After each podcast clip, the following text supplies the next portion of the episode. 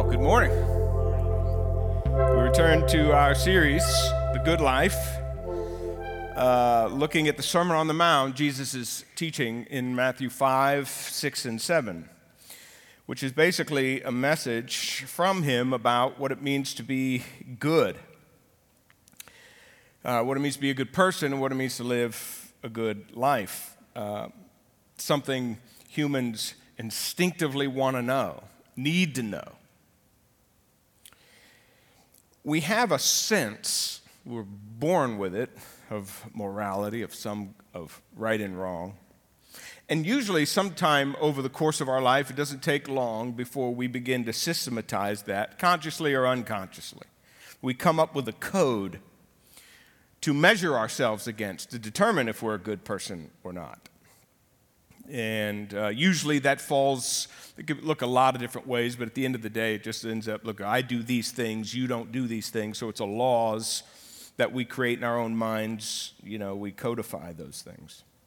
Uh, and by the way, that's what all religion does. All religion does that. Uh, and there are things that we become over time pretty proud of. Sometimes that's really conscious Sometimes we're not very conscious of how proud we are of some of the things that we do. Uh, and then Jesus comes along and he shows us what, God, what life with God is really like. That it's not really about ultimately keeping rules and laws. That it's about knowing him and experiencing him and, and loving him and relating to him. Uh, and then all of a sudden, there's a, there's a kind of love that surpasses these lists I've made and laws that I've tried to live by. Uh, and not even the best system, the best system of law, of religion, could produce the life Jesus is describing here. And so, as one writer I read this week said Jesus invites us into an unthinkable communion with God, into his kingdom and into his life. The gospel is the good news that Jesus has made that life available to anyone and everyone. Richard Rohr wrote a book called Jesus Jesus' plan for a new world. I read it during the summer. It was really, really good. I, I liked it on the Sermon on the Mount. He writes The gospel is not a competing ideology. This is kind of important.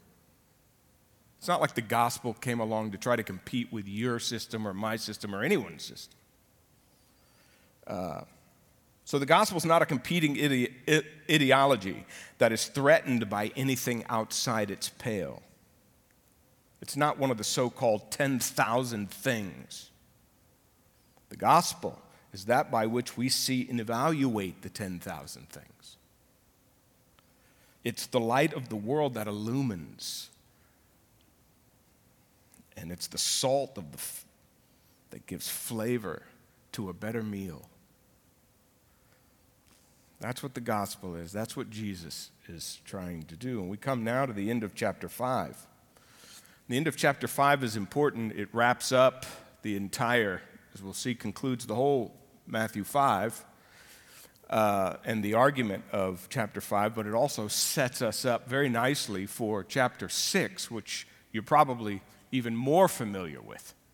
And I wanted you to just see some of the things that will come up, that come up here at the end of chapter 5 that we'll see in chapter 6. He's going to say to pray in this, chat, in this section. He's going to talk about your Father who is in heaven. He's going to talk about reward. He's going to talk about what you do, what's done more than others. And these are themes that will be picked up. So, Jesus isn't going to leave his themes completely, but he's going to continue to describe the kind of life that doesn't live in that system, in that code. But what does life look like in relationship to me and to God. So, um, Jesus has been laying out this life, this unique life, this very, very beautiful life. And he just keeps, you know, blasting our, our, our lists and codes and systems all the way through chapter 5, showing us that love really is the supreme ethic, that law isn't. And he blasts through all of the limits that we would imagine live in our systems. Systems, in and of themselves, have limits. And I, I, immediately, I just happened to do this, and I'm just going to share it with you out loud. This would be a thought I normally have out loud, but remember the Wonkavator? this hit me, okay? And I just think of, and I went back and watched the end of Willy Wonka when they're in the elevator, the Wonkavator,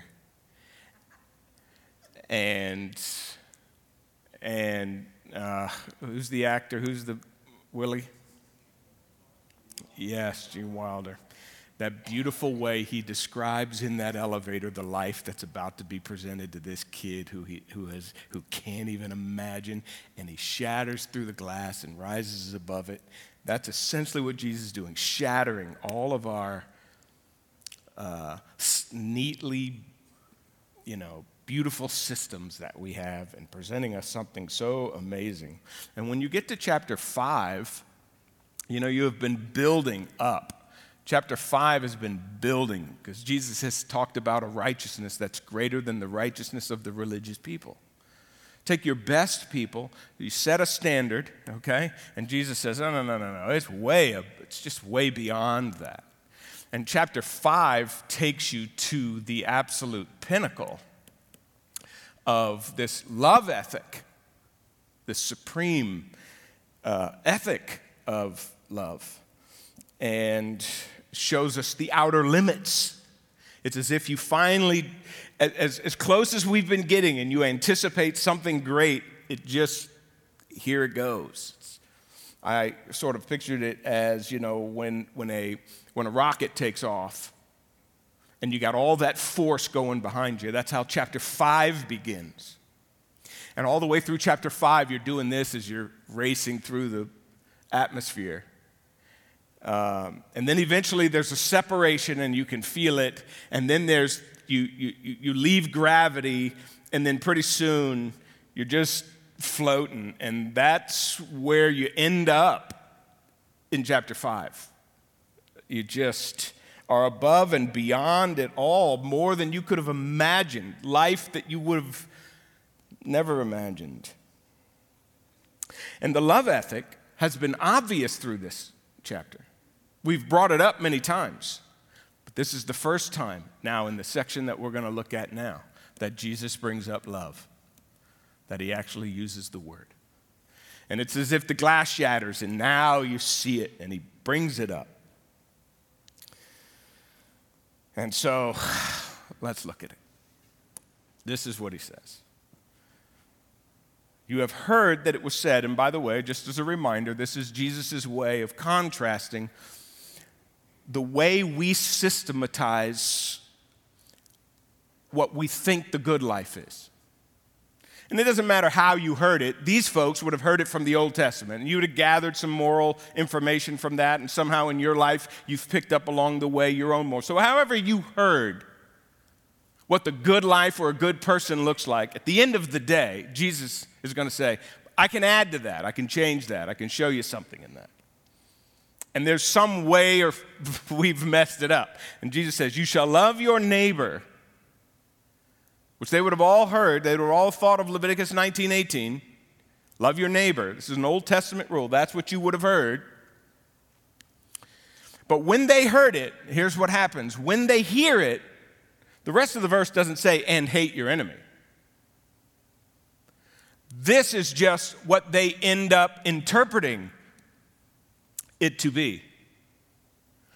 They just end up saying, You love your neighbor. But anyone who's not neighborly, you don't have to love. That's how they heard it. And so Jesus expands to try to explain how they looked at this. Now, in verses 38 to 42, we saw a lot of crazy stuff. Turn the other cheek, Give your coat when you're freezing to death. It's your last item. You've given everything else away. You have nothing else to give them. You give them your best thing. You loan to people you have you know are never going to give anything back to you, can't give anything back to you. You go the extra mile for people. Uh, and you think, I mean, we all came out of that going, that's almost ridiculous to love like that. And so you look at the first part of the command and you go, You mean we're supposed to love that way? That's what l- loving your neighbor means? Wow. There's no limit to loving your neighbor? That's what 38 to 42 told us. Well, then our minds start to think, Well, how can we limit that? Well, if we can't limit the what and how we love, maybe we can limit what? Who we love.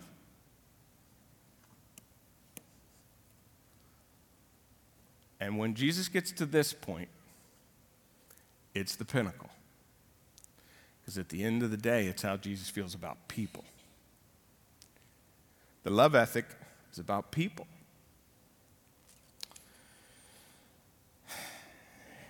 And so you say, all right, you're already calling us to an impossible standard. Surely you can't love everyone that way.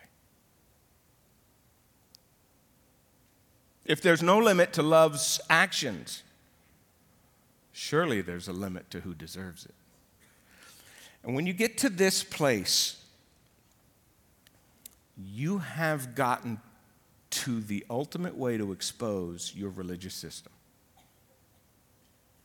who's in and who's out. In fact, you'll remember that the Pharisees, if you've read the Gospels, You've heard the story of the Good Samaritan. Jesus told that story. And he told that story to a lawyer, to a legal mind, someone who knew the Old Testament really well. He asked him, Lord, what's the most important commandment? Love the Lord your God with all your heart, love your neighbors yourself. And then that lawyer said what had become an extensive conversation among the religious who is my neighbor? Why? Because if you tell me I got to love like that, certainly there's some people who don't get it, who don't deserve that. Right? And he tells the story of a guy who gets beat up on the side of the road. And some people literally won't go over there to help him. They've got their reasons why they will not go to the other side of the road to help them. And what essentially Jesus is saying is says, no, no, no, if, you if you live in the kingdom, nothing can keep you from going to the other side of the road if you live in the kingdom. If you don't live in the kingdom, you will have some reason not to go to the other side of the road. That's religion. And you'll see how that's true. And the basic instinct of the human heart is to have lists. I have a reason why. He's not on my list of people who deserve love, so I'm not going over there. Uh, that's an instinct of the human heart that some people just they're not they're not like us with us for us puts them over there they don't deserve what we deserve. So we make lists and we set limits. That's what religion does. And nietzsche even said it's the greatest instinct of the human heart. So people who live in the kingdom under god's rule who deserves love in your life says a lot about you. Uh, and so the question becomes who's your neighbor and who's your enemies? Now, Jesus is forcing that question. That guy asks, Who's your neighbor? which essentially is, Well, who's my enemy? And by the way, anybody who lives in the kingdom has to be able to answer these questions the way Jesus would. Who is your enemy? That's going to say a lot about you who you deem your neighbor. And so, an enemy at the end of the day, as we'll see here, can cover a, a pretty large gamut of people. Your neighbor is going to be somebody, you know, you might think somebody close, somebody friend, somebody like you. Usually you pick a neighborhood of people you want to be like. They're near you. They, it could be somebody in your family, just really close knit. They're like you. And so an enemy would be someone who's not like you in some way, shape, or form morally, politically, socially, economically. It could be anything. Just, and at the end of the day, we just deem them unworthy. It could be slightly, it could be very serious. It could be a lot of hate and contempt towards somebody. It could be somebody you just act like doesn't exist, all the way to a person who truly causes you harm, as we'll see. And so what ends up happening is you may not like do anything to hurt them. But they're on your list out there and you sort of ignore them, you don't think about them, you might wish evil on them. But at the very least, you just put up with them.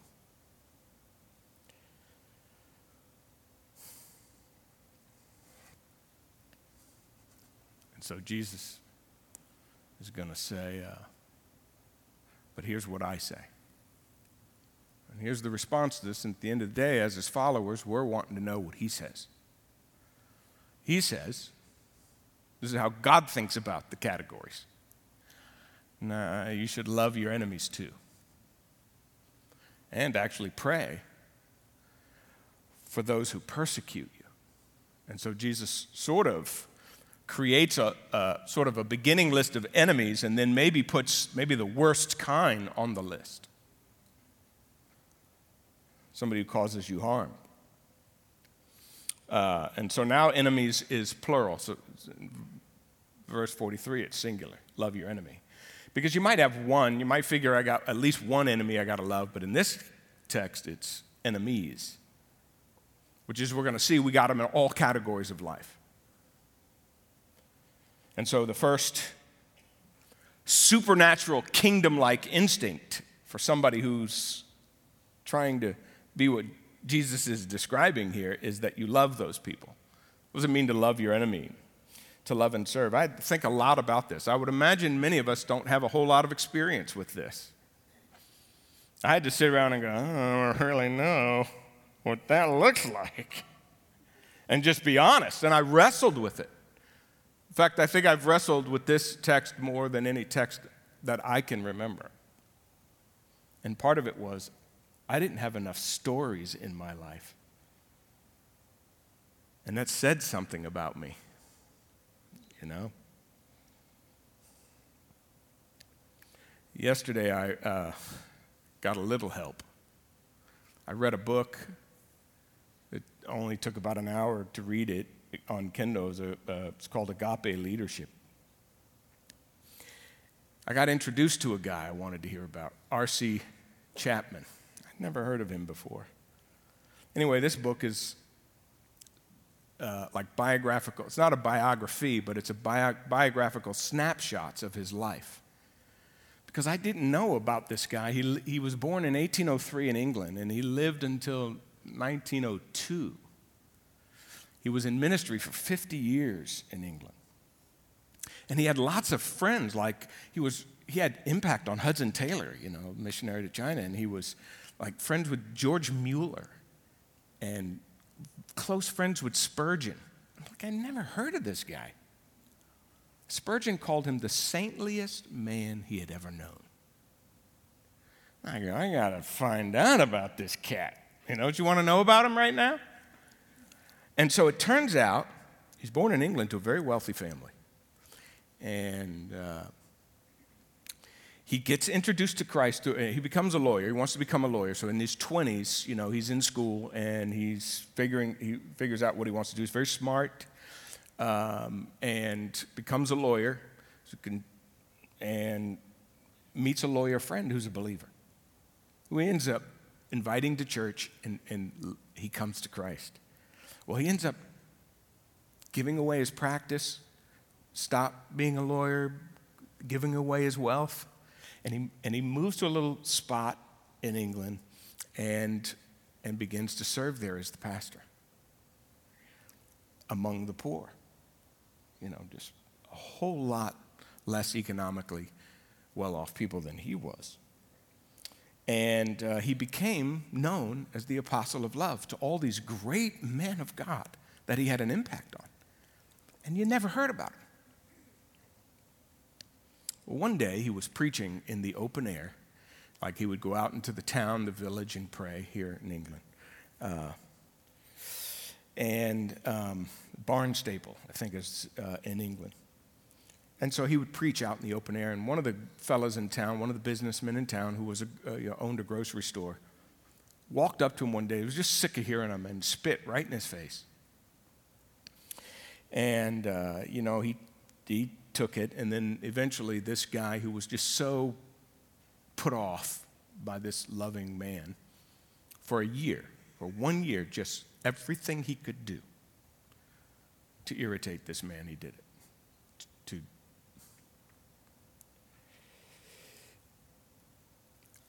and R.C. Chapman never did anything but love him. And then one day, it was shown, one of the stories they tell is that a very uh, a, wealthy a wealthy family member comes to visit him in England, wants to see what he has given up all this wealth and, you know, his legal practice for.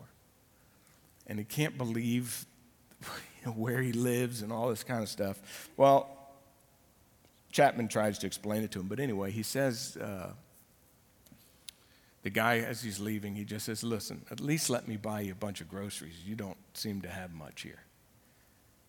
And so Chapman said, That'd be fine, but I got one requirement. I want you to go to a particular grocery store and spend your money.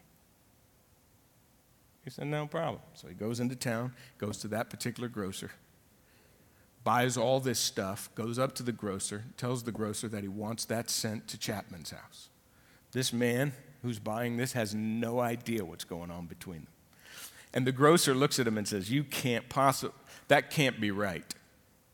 He says, Well, no, it's definitely right, he said, because uh, Chapman sent me specifically to this shop.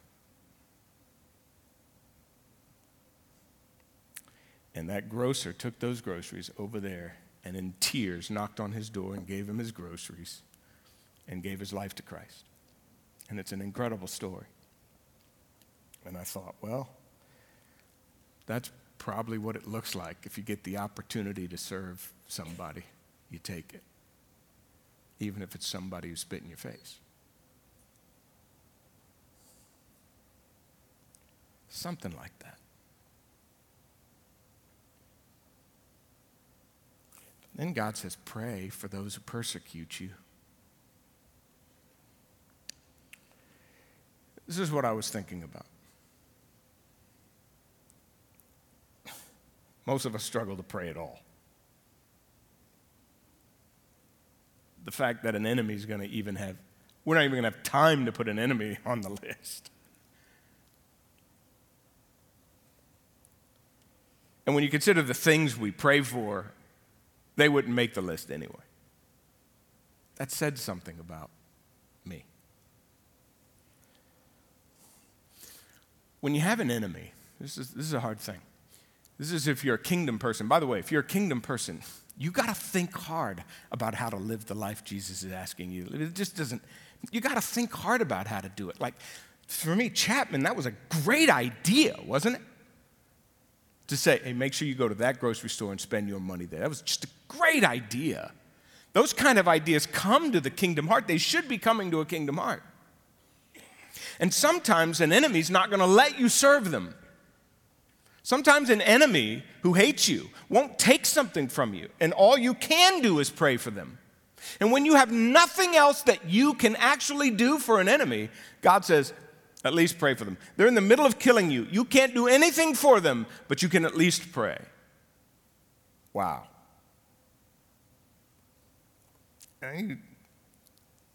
I thought we could literally spend the rest of this sermon talking about what it would mean to pray what it would mean about me, what it would say about me, what would it say about the understanding of my spiritual life if enemies were on my prayer list? Petition God on behalf of them. it would have to mean that I saw even what enemies were doing to me as something over, of over that God was over, you know. That's not just me out here with my enemies. I can that I can enlist God into this very painful thing going on in my life. And what kind of dynamic spirituality would it take? Uh, Spurgeon said prayer is the forerunner of mercy. I read that very earlier, early in the week. And what he was essentially saying is if you can pray for someone, then you'll be more likely to serve them and love them when the time. If they make your prayer list,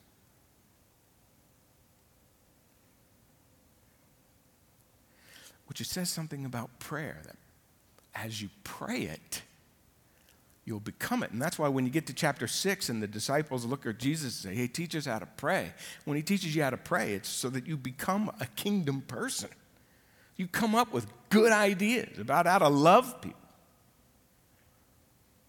You're not just limited and stuck into the old ways. You know, always grown up loving that kind of person, always grown up loving to this level only. Come into the kingdom and the glass shatters. And You're like, there's a whole universe of potential love out there now available to me that I can give. And prayer is one of the things that takes us out there. This is just overwhelming. And you have two illustrations that really come to mind in the New Testament. Stephen, the first martyr, prays while those folks are rocking him to death. And then Jesus himself does it. Jesus himself does it. While they're crucifying, he's praying, God, forgive them.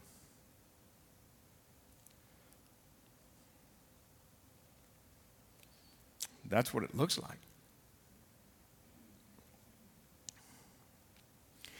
But, but he's not finished.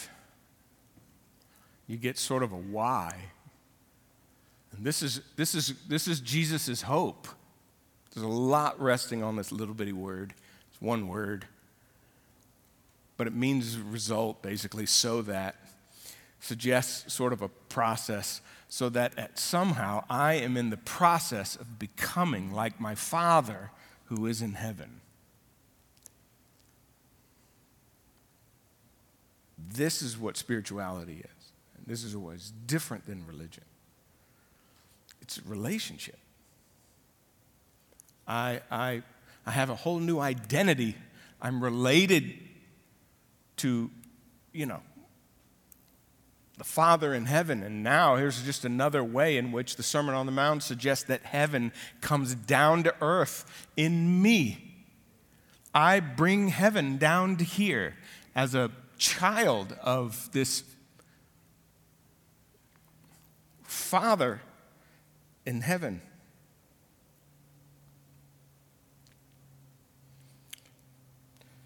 So, to love him and to be loved by him, I start to want what he wants. And I don't think there's an easier way to describe what it means to live in the kingdom, a better way than to just say, over time, you're not there yet. We're not there yet. But over time, I start to want more of the things that he wants. As opposed to your shoulders dropping and going, I can't love my enemies. I'm not giving away my best coat. I'm not loaning anybody that can't give it, to, give it back to me. And I'm not going two miles with anybody. That may be you right now. That's okay. But if underneath that there's not this prayer, says, God, I don't want to stay that way, then you might have to question whether you're in the kingdom and whether you're related to Him.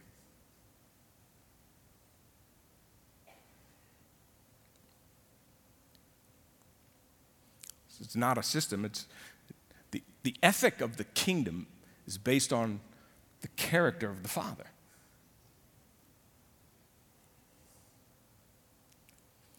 And you say, well, what kind of character does he have? Well, he makes the Son, I love it, you're going to love this, his son, is what the text says. He, his son, he lets it rise on the evil and the good and sends rain on the just and the unjust. There's a number of things going on in this little, this is so packed. It's, it reminds me of physics, you know, the d- d- density in there, and there's, there's tiny little molecular realities to it that are unexplainable. That's like this verse. It's just overwhelming. The New Testament never expresses God as doing these two things anywhere else except for here.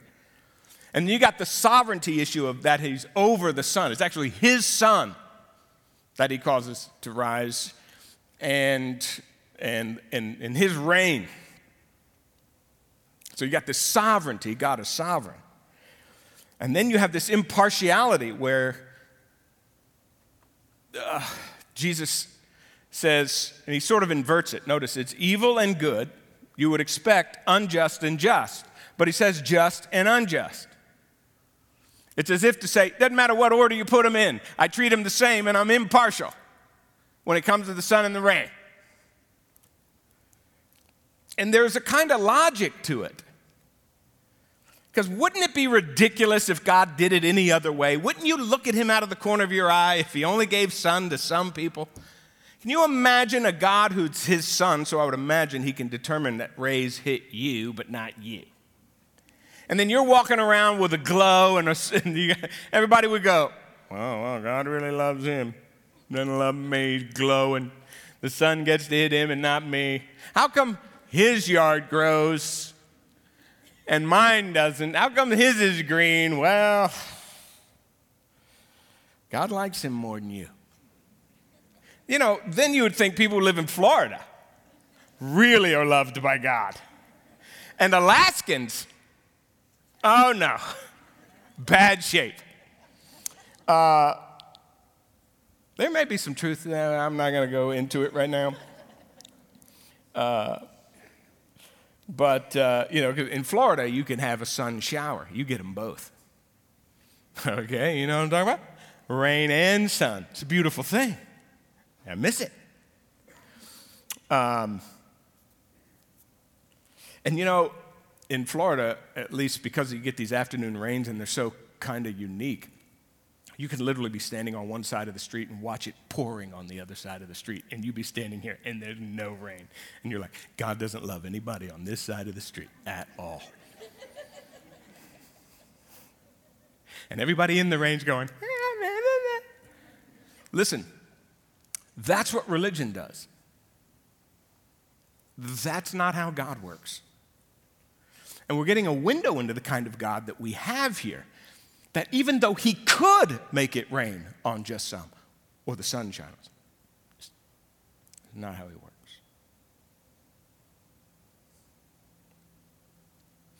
You know, lots of people hate God. God has lots of enemies. And yet, this text says he loves and blesses them in countless ways. And all of a sudden, you start to see sun and rain as uh, maybe it'll change your view of sun and rain for the rest of your life, that they're, they're pictures of God's justice. He's a just God and He's impartial. Sun and rain will remind you that God is impartial. Every time the sun hits your face, every time a drop of water falls out of heaven, to remind you that God is impartial that He loves everybody. That nobody's on the other side of the street He can't get to or won't get to. That's the difference between religion and God.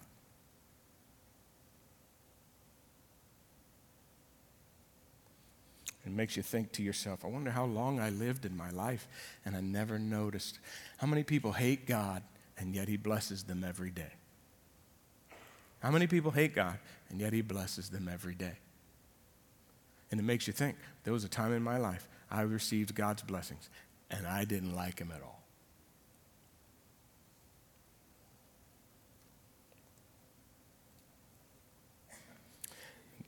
This is, this is another thing I think that's powerful out of this. God is saying, imitate me. Don't be partial. And here's another thing I think he's saying, which is a really good word for us. Uh, do not on my behalf make enemies. God is saying, on my behalf, don't make enemies. How many of us, some of our enemies are because they're enemies of God.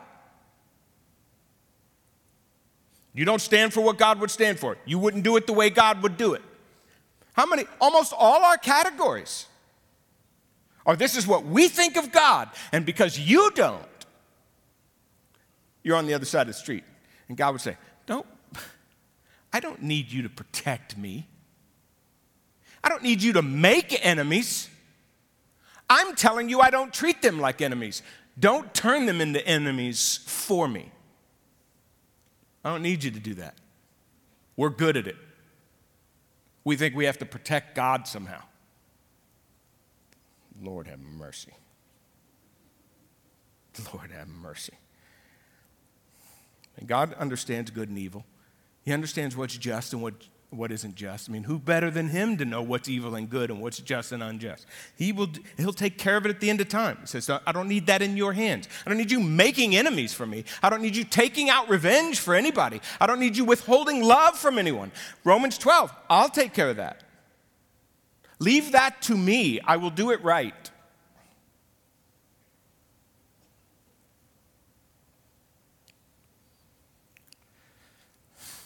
And so, you can see there's this huge gap between the way humans love and the way God loves.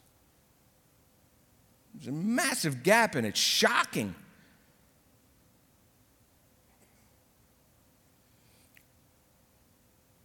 And it turns out we're all the same, no matter how religious we thought we were.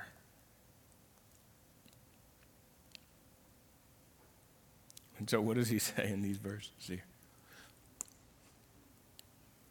And then he gives, just piles it on here. If you love those who love you, what reward do you have? Even tax collectors do that. Whew. This would have really hurt. And if you greet your brothers, you know, people who are like you, nice to you, what more are you doing than others? Even Gentiles do that. This is a profound, another very, very text working at multiple levels. Uh,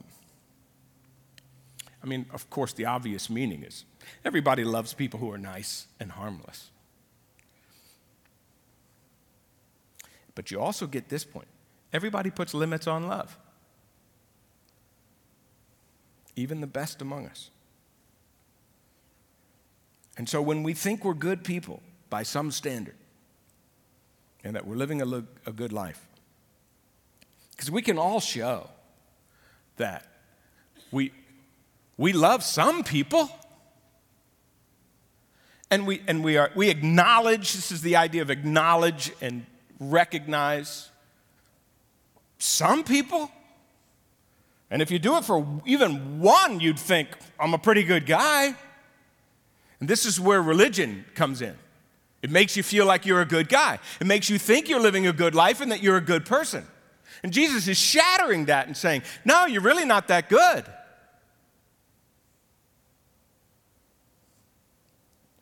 If you limit the who in your life, we're all friendly to friendly people. And see, religion asks two questions, and Jesus brings them up here. If I love anybody, don't I deserve something? I deserve something from God. That's what one question religion asks. Here's the other thing it asks I do more than others. And it doesn't matter what your list is. You've got, in religion, you have to be better than somebody else. And you have to deserve something. If you deserve something, and you've got to be better than somebody else, because that's how you prove what you're deserving of, that's religion. Jesus brings up both of those here. Wow, it's just incredible. And he basically answers the question what reward? None. And then he says, What are you doing more than others? None. Woo. He basically just shattered your entire system. Tax collectors, the morally worst people in the world. Jesus is writing this about the best religious people in the world. And so, at once, he's deflating them and putting them on the same level with tax collectors. This is the, what religion doesn't get.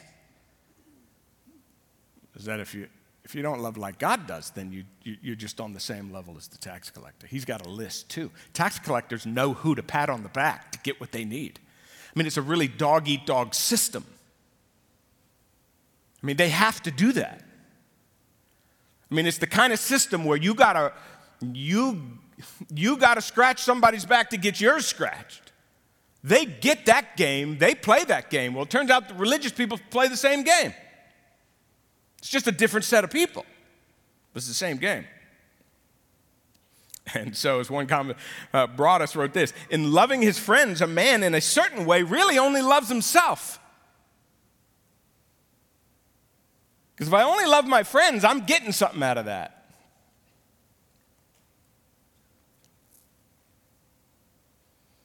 Wow. Uh, it's just a, a, a system. And so then he says, You're not just like the morally disgusting tax collector, the traitor and the cheater. You're also like the Gentile, who's like a pagan. And this, this would have racial implications and political implications. You know, you, you, you politically put people over there, you racially put people over there. This is why in the kingdom, none of these can survive racism or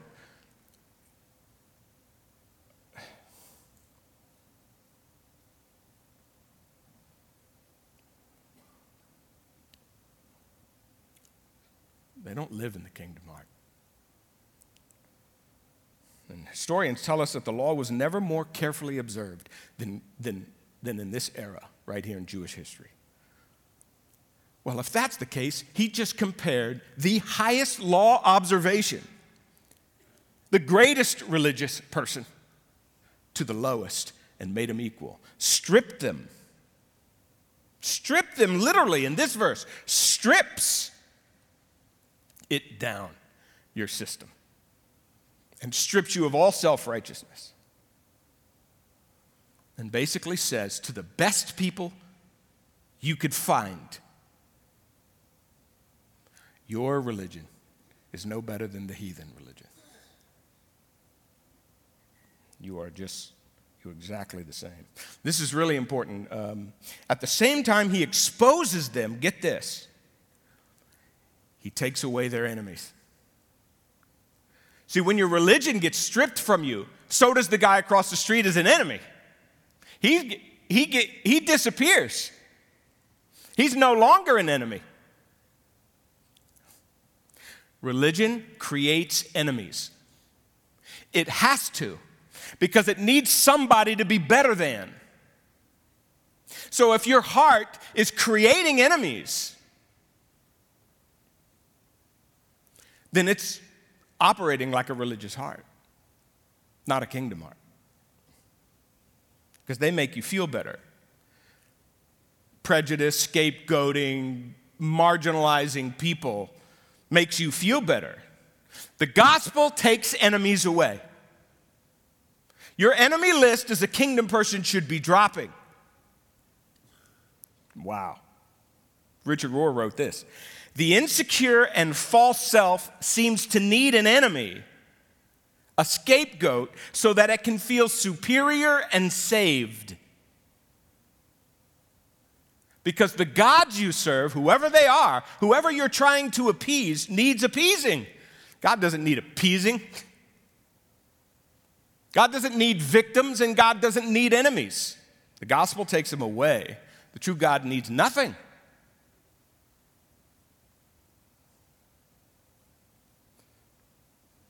Religion needs enemies to feel better.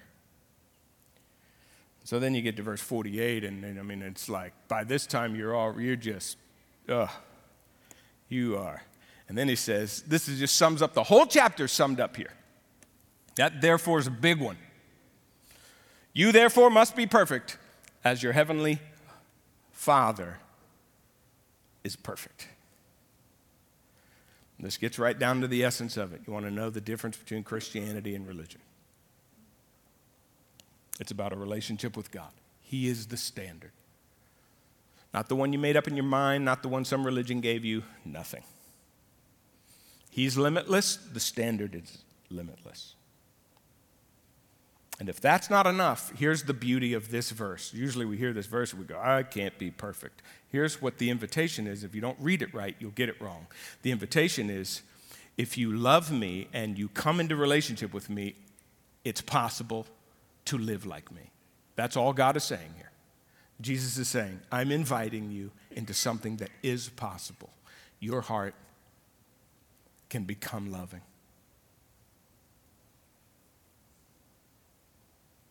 That's the invitation. Christ makes it possible. Without him, you couldn't imagine this life, let alone see it as a possibility. And C.S. Lewis, in Mere Christianity, puts this, I think, the way to end chapter 5 better than anything I could imagine. He writes this Be perfect. C.S. Lewis says, and he meant it.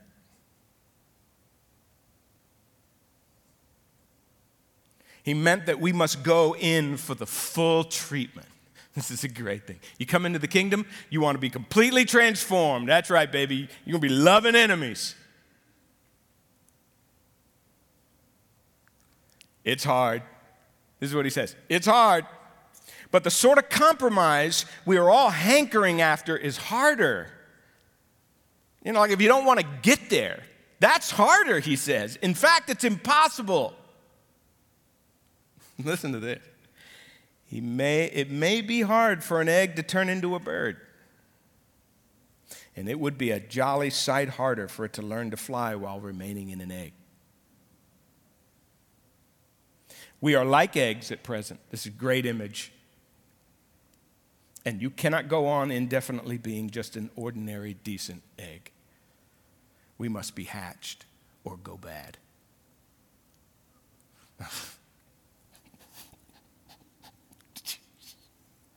That's so remarkable. Let me just. You, you know the phrase, he's a good egg. Right? That's got to be where that comes from. It's brilliant. Religion tries to produce this life, but it can't. It's just, you just kind of become a good egg.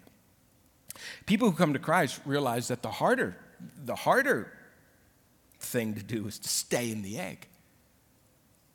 You can't stay in there indefinitely, C.S. Lewis points out. You go bad. You got to hatch.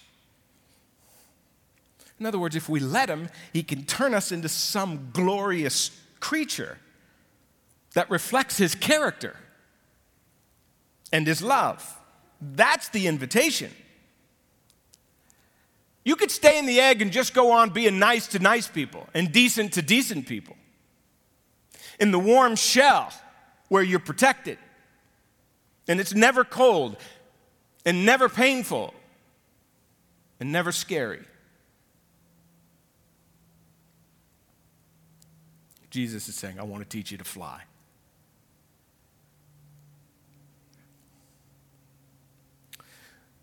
The God who was kind enough to send his son and his rain down on you wants to give you so much more than just sun and rain.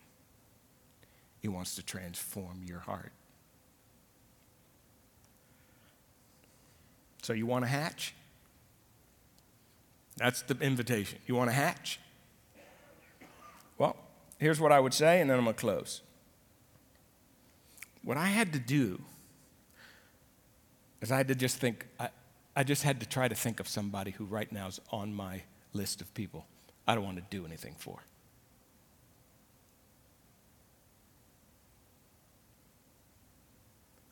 but I could.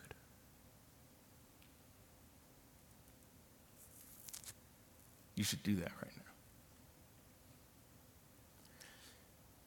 Whatever that enemy is, says something about you and your heart. And that ought to scare you much more. And maybe you can think of a way to either pray or say something or acknowledge them. Recognize their existence.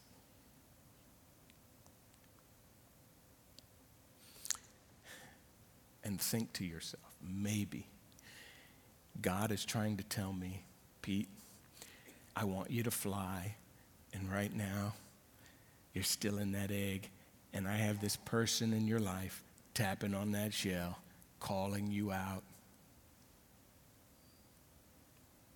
Fly, Pete.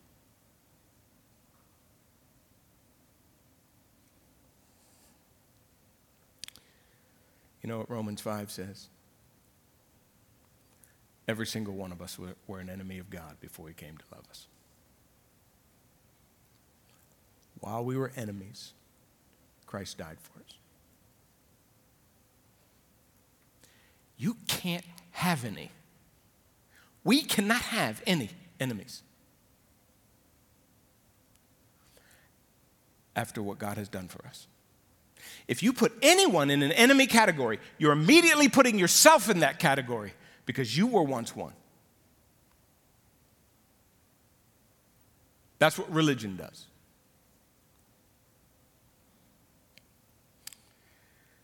All right, just bow your heads. I mean, we got to get out of this somehow. Somehow we got to get out of this. Lord, a whole new perspective, just a completely different way of seeing things in life. And Father, I just ask for us right now. So maybe there's a person in this room right now who's never given their life to Christ. They're on the outs. And God has blessed you and shown kindness to you. And maybe you're just seeing that for the first time and going, You mean there's more? There is. He could do more for you. He has done more for you. He's given his life for you. I challenge you to accept him this morning. And Lord, for the rest of us who are, we're just so quick to make enemies, God, open our hearts, open our eyes. We want to fly. In Jesus' name.